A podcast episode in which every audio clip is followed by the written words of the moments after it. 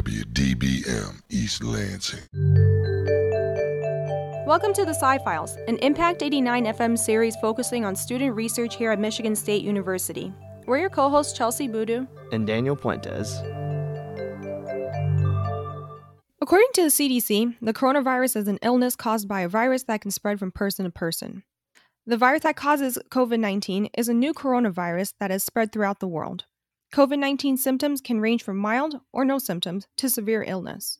Diseases can make anyone sick regardless of their race or ethnicity, though underlying conditions can cause someone to be at higher risk for complications of COVID 19. Everybody is at risk of getting COVID 19. People have been wearing masks and practicing social distancing by staying at least six feet apart to try and decrease the chances of infection. And while there is currently no vaccine for COVID 19, there's still a lot of work that needs to be done on testing and treatment for COVID 19. Today, we're joined by Zachary Morehouse, an osteopathic medical student with a background in virology and drug development. He's in a unique position where he can examine patients and work in the lab from the bedside to the benchtop to solve critical clinical problems. Welcome, Zach. Can you please tell us more about yourself? Hi, guys. My name is Zach Morehouse. I'm a third year osteopathic medical student here at MSU with a background in virology. I did my graduate training at Georgia State University in Atlanta prior to coming to Michigan State for medical school. That linked me up with a biotech company based in Atlanta that was looking to get started on some virus related protocols to help out with the current COVID 19 situation. We were released from classes in mid March from MSU, and so I headed south to get involved with the research that I could there. Thanks for joining us today, Zach. Could you tell us a little bit about the research that you're doing now in Georgia? Yeah, thanks for having me, guys. I'm currently working with a biotech and laboratory equipment company called Omni International, based in Kennesaw, Georgia, which is just north of Atlanta. The project that I'm working on with them to develop some testing protocols for virus based diagnostics. In short, to develop protocols that we can use some of the devices that this company is making to assist in the testing shortage that we're seeing with COVID 19 or we're seeing with COVID 19 early in March and April as the virus was spreading across the US. You had mentioned that Omni is developing devices that could help test for COVID 19. However, there's a shortage because a lot of people are trying to conduct testing and experiments for this. How has your experience been with the shortage? Like, have you been able to overcome that hurdle?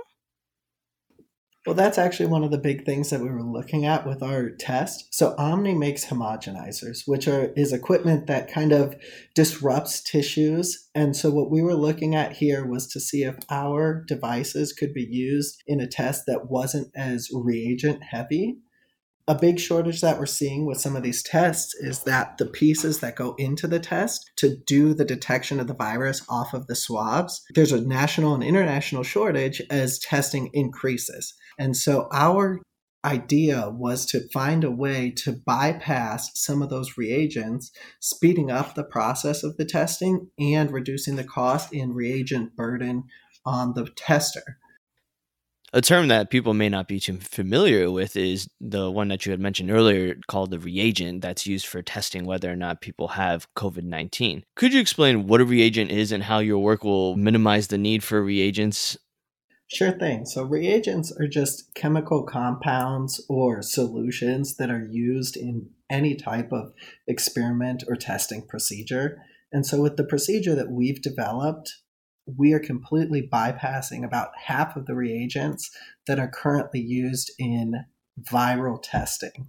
So, the way that we minimize reagents in this process is that we take the swab that is typically taken from a patient in viral testing and then goes through what we call an extraction procedure where they take the RNA out of the virus on that swab and then the RNA will go into what's called a polymerase chain reaction which amplifies that RNA and shows the presence of the virus. In our procedure, we completely bypass that extraction method and go straight from a swab homogenize it, which is we shake it very fast, opening up the virus, and then taking the RNA straight into that PCR based reaction, completely bypassing the extraction. I think it's great that scientists have this opportunity to use a homogenizer instead of having to spend a lot of money on kits and then wait so much longer to get results. Yeah, I also think it's great that there's an opportunity for medical students to actually go out and get experience in the field as well, working with different companies to gain practical experiences in this kind of work. Now that you have an optimized protocol for this, are you going to be able to share it with the world so that other places that don't have access to these expensive kits can use it? Yeah, absolutely. So we're in the process of publishing this right now. Additionally, we've already filed and gotten a patent on this protocol. I think it is important to note, though, that we have done this using human coronavirus 229E. This is a relative of SARS CoV 2, which causes COVID 19. So, human coronavirus 229E is a common cold based coronavirus. We chose to use this because you have to have very specialized facilities to work with the virus that actually causes COVID 19. But we feel that this was a very strong model for the current testing that's out there. We're working right now with some clinical collaborators to validate this test on patient samples and are looking to get involved with a few additional clinical collaborators in the coming months.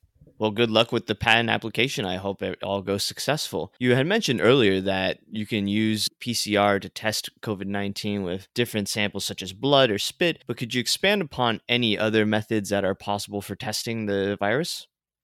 As we learn more about COVID 19, the scientific and medical communities are looking at testing as many things as they can that potentially show this virus. Our method was done specifically on swabs we're looking into other applications as far as fecal testing and wastewater detection. Uh, those are still in development for us. We have had success using our devices in determining coronavirus presence in fecal samples and in simulated wastewater samples in the lab. And again, are looking for other collaborators moving forward on some of these projects. It's great that there's such a broad range of samples that you can use towards this application.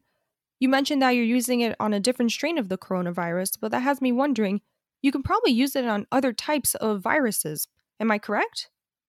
We only have tested it using coronavirus 229E. We really are excited and hopeful that we can move forward with some validations on this protocol where we can expand it out into a lot of the other swab based testing that we use for diseases both in hospital and clinic such as influenza, measles, and respiratory syncytial virus, which all cause major health problems. Another interesting application that we hope to move forward with this, since it is such a quick turnaround in comparison to the traditional methods and is cheaper as far as the reagents and manpower that need to get it done, is that we hope that this technology can really be implemented into some medically underserved and disenfranchised areas to help expedite the testing that they need and to just get the technology out there because we see a lot of problems with supply chain of getting reagents to some some of these medically underserved areas, both in and out of the US. And especially with Omni being an international company, we're looking at expanding these devices into places like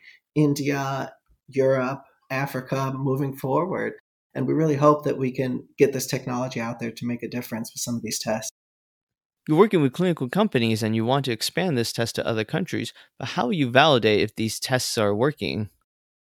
We're actually working with a company called True Genomics based out of Maryland. They have access to COVID 19 positive swab samples, and they're going to be working with our protocol and device to validate this methodology.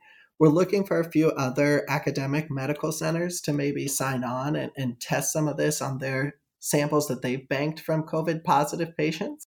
Once we've validated that we have the robust testing results that we've seen on the laboratory side, then we'll feel confident and comfortable going forward to really expand this testing out to all of those areas. I think it's great that you're collaborating with so many other companies and that you're trying to get this work out to even the academic setting as well. Since you're trying to go through so many methods of validation, how do you know whenever it's ready? And how do you go through the process of getting this approved so that multiple facilities in other countries can use this? That's kind of a multi pronged question. I think a big problem that we've seen with the COVID 19 tests and other medical tests that have come out is that they're kind of rushed to market. And so we run into a situation where there's a lot of false negatives and false positives. And in my opinion, that's doing a disservice to our patients. And so I think this is a unique situation where being both a medical student and a researcher, I can use my understanding of, wow, this is a really cool technology and something that we want to drive forward, but also look at the other side and go, okay, I'm going to see these patients. I'm going to be telling them, yes or no, this works, trust this test. So, from my opinion, we do want to do a lot of testing before we bring it out there. We've proven this well in the lab. And I think when you prove it in the lab, you have to prove proof of concept.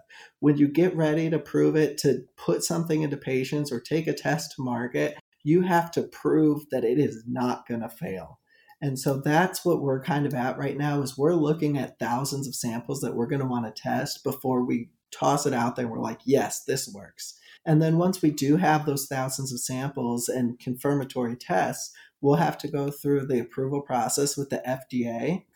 Currently, around COVID based testing, there's what's called the Emergency Use Authorization, an EUA, which kind of expedites the FDA approval process for any test or methodology that goes out there. So Omni's kind of in a unique situation because the device that we're doing this protocol on, the device that we're making this method with, is standard laboratory equipment. So we don't have to go through the same rigorous testing that someone who is putting out an antibody test or something like that goes because it's not necessarily the device that is doing the test. It's the device that is shaking the virus up breaking it open, and then allowing us to implement it into a PCR test that's already been validated and approved. So for us, it's going to take validating that the method works, going through this emergency use authorization for a approval of our workflow, and registering our device with the FDA as laboratory equipment. That makes complete sense to me, Zach. In order to be able to put something out in the market that involves people's lives, you need to have a lot of samples. Thousands and thousands of samples may sound like a lot to people. When people's lives are at stake, it's not too many. As you said earlier, you went down to Atlanta to perform this research with Omni International, but you're still a student here at Michigan State University. What does the future look like for your academic pathway? I'll be returning to Michigan in mid July to start clinical rotations at St. Joe's Mercy in Ypsilanti. As a consultant with this group, I really hope to continue to drive some of this research. The leadership here has been really wonderful when it comes to working with them. I've been working with them for the last six months or so, doing consulting remotely on some of the stuff. I hope to continue doing the consulting with them remotely and continue to drive this project, potentially setting up some research collaborations with individuals here at Michigan State or even at St. Joe's as I move forward with my career in my last two years in medical school up here. It's nice that you'll be returning back to Michigan State soon and that you'll be working in the hospitals around here. Will all of this be applied towards your degree? Like, how does this go towards your program? This is completely independent of the requirements towards our degree. Research is just something that I've been involved with, particularly virus based research since graduating undergrad, is something that I want to continue to develop my skill set in. So, going forward in my career, I can work both at the bedside, treating my patients, seeing those needs that come up that are unmet in the clinic and being able to go back into the lab to figure out how we can come up with novel solutions for these. So I think really having experiences like this, while they aren't required for us as medical students, I think they're very meaningful and impactful going forward to give us these skill sets to really best serve our patients kind of on both sides of the fight. I think it's really inspirational that you had the ambition to take this opportunity when it revealed itself when you were in Atlanta, Georgia, to perform this research on such an important topic. Thank you for joining us today, and good luck on the rest of your research. Thank you guys for having me. The Sci Files is hosted by Chelsie Boodoo and Daniel Puentes for Impact 89 FM. Thank you to our news director, Sophie Sagan, program director, Amber Konutsky, station manager Joe Dandrin, and general manager Jeremy Whiting. This show, as well as the entire Impact 89 FM podcast lineup, can be found online at impact89fm.org or by searching for the Sci Files on your favorite podcast directory. If you're an MSU student and want to be featured on the Sci Files, or if you have any questions, you can contact us at scifiles at impact89fm.org. See you next week on Sci Files. Thanks for listening, and remember, the truth is in the science.